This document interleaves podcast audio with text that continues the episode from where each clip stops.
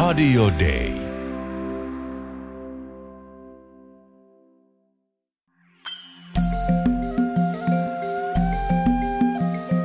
Usko, toivo, rakkaus. Mutta suurin niistä on rakkaus. Kirkko maailmalla. Bonjour, je m'appelle Priska, je travaille à Marhaban à Marseille depuis 2016.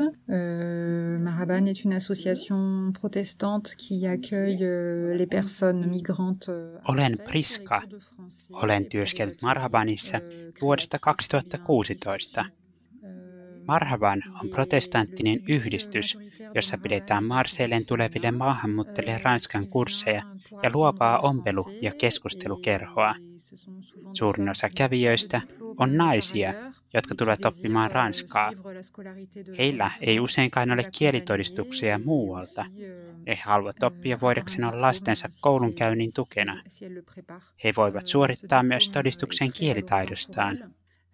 Se on heille tärkeää ja he ovat siitä ylpeitä, ja se voi auttaa heitä myös saamaan oleskeluluvan Ranskaan. Kirkko maailmalla. Tervetuloa kuuntelemaan Suomen lähetysseuran Kirkko maailmalla -ohjelmaa. Minä olen Tarmo Ylhävuori. Lähetysseura on työskennellyt Ranskan Marseillessa yli 30 vuoden ajan maahanmuuttajien kotouttamisen parissa. Kaupungissa toimii lähetysseuran perustama diakoniakeskus Marhaban. Marhaban on arabia ja tarkoittaa tervetuloa. Ohjelman alussa Marhabanin työntekijä Priska Higuera Cornieles kertoi keskuksen toiminnasta. Tämän vuoden lopussa lähetysseuran rahallinen tuki diakoniakeskukselle päättyy. Tässä podcastissa käsitellään sitä, mitä vuosikymmenten työllä on saatu aikaan. Tuoreita kuulumisia Marhaban keskuksesta tuo keskuksessa vapaaehtoisena työskennellyt Kati Savela-Vilmari. Kati, palasit juuri Suomeen. Minkälainen kokemus Marhabanissa työskentely oli? Kyllä, Marhabanissa työskentely oli oikeastaan enemmän kuin odotin. Ehkä en ihan kauhean paljon osannut odottaa, en tiennyt mitä odottaa, mutta ihan hyvä ennakkokäsitys minulla oli siitä, kun oli nimenomaan Priskan kanssa etukäteen jutellut, mitä siellä tehdään, mutta kaiken kaikkiaan se oli todella antoisa kokemus sekä Marseillen kaupunkiin tutustumisen puolesta että itse Marhabanissa työskentelyn puolesta. Erityisesti ihmiset siellä niin teki todella ison vaikutuksen itseen. Minkälaisia työtehtäviä sulla oli siellä? Työtehtävät oli hyvin vaihtelevia. Aina ei välttämättä tiennyt aamulla, mitä päivän aikana tapahtuu. Jonkinlainen etukäteistieto ja suunnitelma oli, mutta esimerkiksi olin mukana 2 aamupäivänä joka viikkoisella naisten ompelu- ja keskustelukerhossa, jossa sitten oli ihan ensinnä kuulumisten vaihtoa. Siellä oli vapaaehtoisia, jotka opettivat ja valvoivat toisten ompelutyötä, ja siinä oli sitten sellaista myös seurustelua ja vähän kulttuurivaihtoa. Siinä oli myös ohjattua keskustelua, jossa olin mukana ja jossa käsiteltiin erilaisia aika syvällisiäkin teemoja. Mulla oli myös vähän omanlaisia, niin sanottu oma projekti siellä, opintoihin liittyvää pieniä liikuntatuokioita, joka oli heille ihan uutta ja he kovasti pitivät siitä. No, Marhabanissa työskentelee 3 palkattua työntekijää ja 10 vapaaehtoisia. Mikä sai sinut lähtemään sinne vapaaehtoiseksi? Olin aika monta vuotta haaveillut siitä, että pääsisin vielä ainakin muutaman kuukauden jaksolle mieluiten ranskankieliseen maahan, koska ranskaa olen opiskellut yliopistossa ja harmittaa, että sen ylläpitäminen Suomessa jää aika vähäiseksi. Ja kävin tämän Lähde liikkeelle -kurssin Suomen lähetysseuran järjestämän jo muutamia vuosia sitten, ja ehkä sitten tilaisuutta lähteä ei ihan heti ollut, mutta kun sitten päätin, että nyt voisi olla hyvä tilaisuus lähteä, niin oikeastaan tämä Marseille oli sitten näistä avoinna olevista paikoista sellainen kaikista loogisin itselle sekä työtehtävien puolesta että sitten tämän kielen puolesta.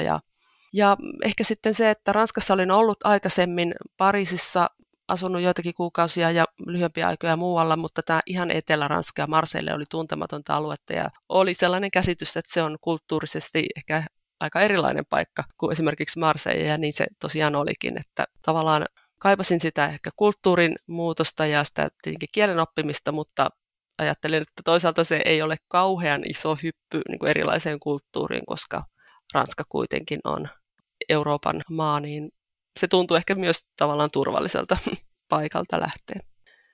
No kerro Marhabanista, minkälainen paikka se on? Fyysisesti se on hyvin pieni toimisto. Vaikka puhutaan Marhaban keskuksesta, niin se ei ole mikään iso paikka. Se on siis ehkä, oliko reilu 44 toimitila, aika lähellä keskustaa ja sillä tavalla saavutettava. Ja hyvin sellainen niin kuin kodinomainen, kotoinen ja sellainen, jossa niin kuin ulkoiset puitteet ei ole kauhean niin kuin hienot, mutta se tunnelma siellä on, niin kuin kaikki siellä kävijät kuvaa, että siellä on hyvin semmoinen lämmin vastaanottavainen tunnelma ja sellainen, että kaikki saavat olla sellaisia kuin ovat ja tulla omine tarpeineen ja pyritään jokaista siellä auttamaan. No Marhaban tosiaan sijaitsee, niin kuin mainitsitkin tuossa, siellä Marseillen kaupungissa Välimeren rannalla ja sinne on saapunut vuosisatojen varrella maahanmuuttajia niin Afrikasta, Aasiasta kuin eri puolilta Eurooppaa. Miten tämä kulttuurien kirjo näkyy siellä kaupungissa?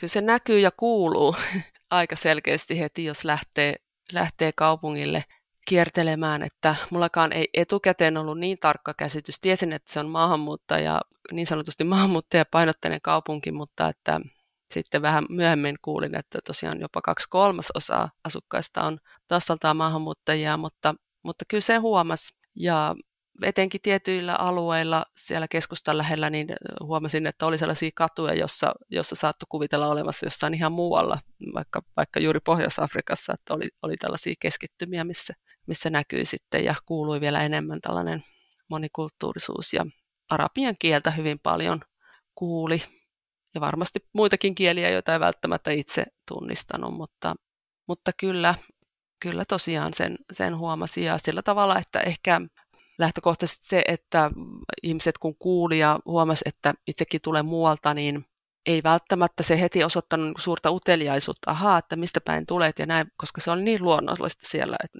niin moni tulee jostain muualta kuin Ranskasta.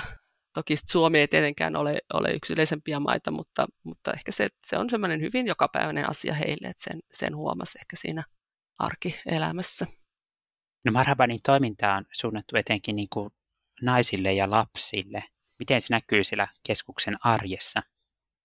Se näkyy etenkin juuri tässä Marhaban toimitilassa, eli niin kuin kerroin, siellä on naiselle suunnattu ompelukeskustelukerho, joka on paitsi käytännön taitojen opettamista varten, niin myös ihan tosiaan monelle tilaisuus päästä pois kotiympyröistä.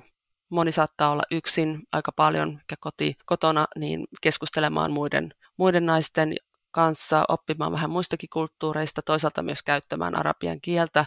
Sekin on monelle tärkeä, vaikka ranskan kieltä toki pyritään myös suosimaan siellä, että kaikki ymmärtää toisiaan ja oppii sitä.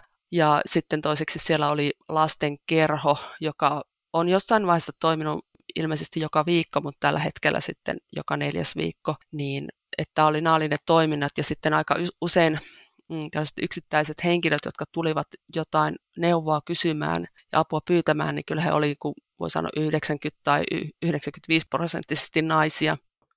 No, yksi keskuksen kävijöistä ja nykyinen tuntityöntekijä on Fatiha Aroun. Kuunnellaan hänen tarinansa. Bonjour, je m'appelle Fatiha Aroun. Olen Fatiha Aroun. Olen kotoisin Keski-Algeriasta. Marhabanissa olen käynyt lähes 17 vuoden ajan. Tutustuin yhdistykseen, kun olin vielä paperiton. Sain tätä kautta vaatteita, ruokaa ja muuta apua. Nyt olen Marhabanissa palkattuna siivoojana. Olen todella tyytyväinen siihen, että olen löytänyt Marhabanin. Ihmiset ottivat minut hyvin vastaan. Kävin täällä jo silloin, kun toimisto oli aiemmassa paikassa. Juomme yhdessä teetä tai kahvia. Aiemmin ennen koronaa joskus söimme lounasta yhdessä. Siksi olen täällä edelleen. Tämä on minulle toinen koti. Tapasit Marhabanissa Fatihan lisäksi paljon eri taustoista tulevia ihmisiä. Millaisia kohtaamisia on jäänyt mieleesi?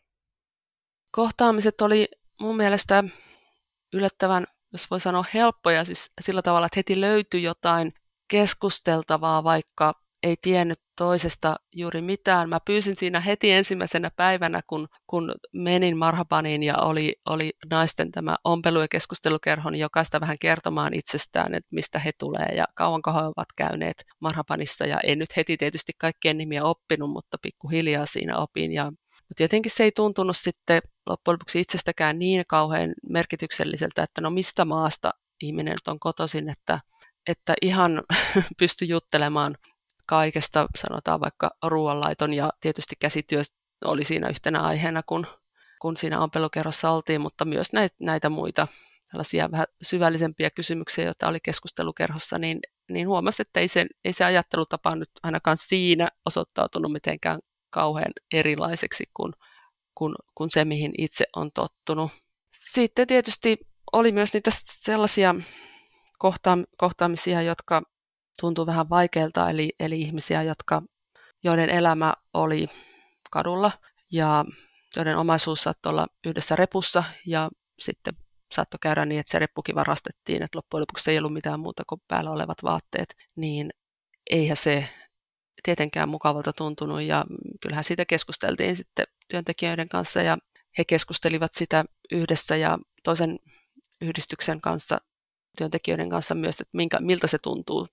Tuntuu se tilanne, että ei aina niin kuin, välttämättä kauhean paljon pysty auttamaan, mutta niin kuin pienistäkin onnistumisista on sitten osattava iloita, mutta tällaiset tietenkin kyllä ne pysäyttää ja ylipäänsä Marseillessa se köyhyys kyllä näkyy, että kaduilla hyvin paljon naisia, miehiä ja lapsiakin näkyy kerjäämässä, niin todellisuus siinä tuli hyvin selvästi esiin. Se on varmasti pysäyttävää. Ja koronapandemia on kanssa kestänyt tässä kohta 2 vuoden ajan. Miten se on vaikuttanut siellä Marhabanin toimintaan ja niiden kävijöiden elämään? No keväällä 2020, kun tuli tämä ensimmäinen korona-aalto, niin jouduttiin sulkemaan keskus ja lopettamaan se toiminta. Siinä vaiheessa sitten koottiin tämä vapaaehtoisten ryhmä ja jaettiin soitteluvuoroja, puheluvuoroja, eli pyrittiin pitämään yhteyttä niihin vakiokävijöihin, joista on siellä lista, ja kysymään kuulumisia ja kertomaan ihan, että vaikka nyt ei nähdä ja keskus ei ole auki, niin ettei ole yksin ja yritetään auttaa. Korona-aikana vielä tosiaan johtaja Melanie Landeskastanjo kertoi mulle, että tavallaan se apua tarvitsevien ääni tuli vielä paljon voimakkaammin esiin kuin aikaisemmin, että on paljon ihmisiä, jotka ei välttämättä kovin herkästi puhu siitä, että mitä tarpeita heillä on ja että ruokaa oli liian vähän ja raha ruoan ja lääkkeiden ostamiseen, mutta korona-aikana se sitten kärjistyi ja oli pakko pitää ääntä itsestään, jotta pystyi pysymään hengissä. Palataan vielä sitten tähän sun vapaaehtoistyöhösi siellä Marhabanissa. Olit tosiaan siellä 2 kuukautta vapaaehtoistyössä. Mitä tämä aika opetti sinulle? No ainakin se toi hyvin konkreettiseksi sen, kuinka moninaisia ne tilanteet ihmisillä voi olla, tietenkin riippuen siitä ensinnäkin, että onko lähtenyt pakolaisena, niin kuin pakosta omasta maasta, vai onko lähtenyt muista syistä, ehkä etsimään parempaa toimeentuloa ja ehkä niin kuin sellaista suvaitsevampaa ilmapiiriä Marseillen kaupungista. Ja kauanko on ollut maassa, kuinka hyvin osaa kieltä, se kielen osaaminen vaikuttaa niin aika paljon siihen, mitä mä ymmärsin myös rivien välistä, että kyllä niin kuin monelle esimerkiksi naisista, joita mä tapasin, niin se ranskan kielen oppiminen niin on ollut sellainen tärkeä askel niin kuin itsenäistymiseen siihen, että pärjää siellä yhteiskunnassa ja pystyy hoitamaan arkiasioita, mutta että ehkä se, että vaikka omasta näkökulmasta monen elämäntilanne vaikutti aika hurjalta, niin kuitenkin siellä moni osasi ilota ja myös työntekijät iloita sellaisista pienistä askelista eteenpäin, että kun jokin asia vähän loksahti eteenpäin ja joka oli ehkä kuukausia tai viikkojakin ollut roikkumassa vaikkapa turvapaikan hakemuksen käsittely tai oleskeluluvan saaminen, niin siitä sitten osattiin iloita ja jotenkin se realismi siellä sitten tuli esiin, että apua tarvitsevia on koko ajan ja kaikkea ei pysty auttamaan, mutta tehdään se, mikä pienellä porukalla voidaan. Ja hyvin motivoituneita kaikki vapaaehtoistyöntekijät siellä tuntuu olevan. Kiitos Kati Savela-Vilmari, että olit vieraana Kirkkomaailmalla ohjelmassa.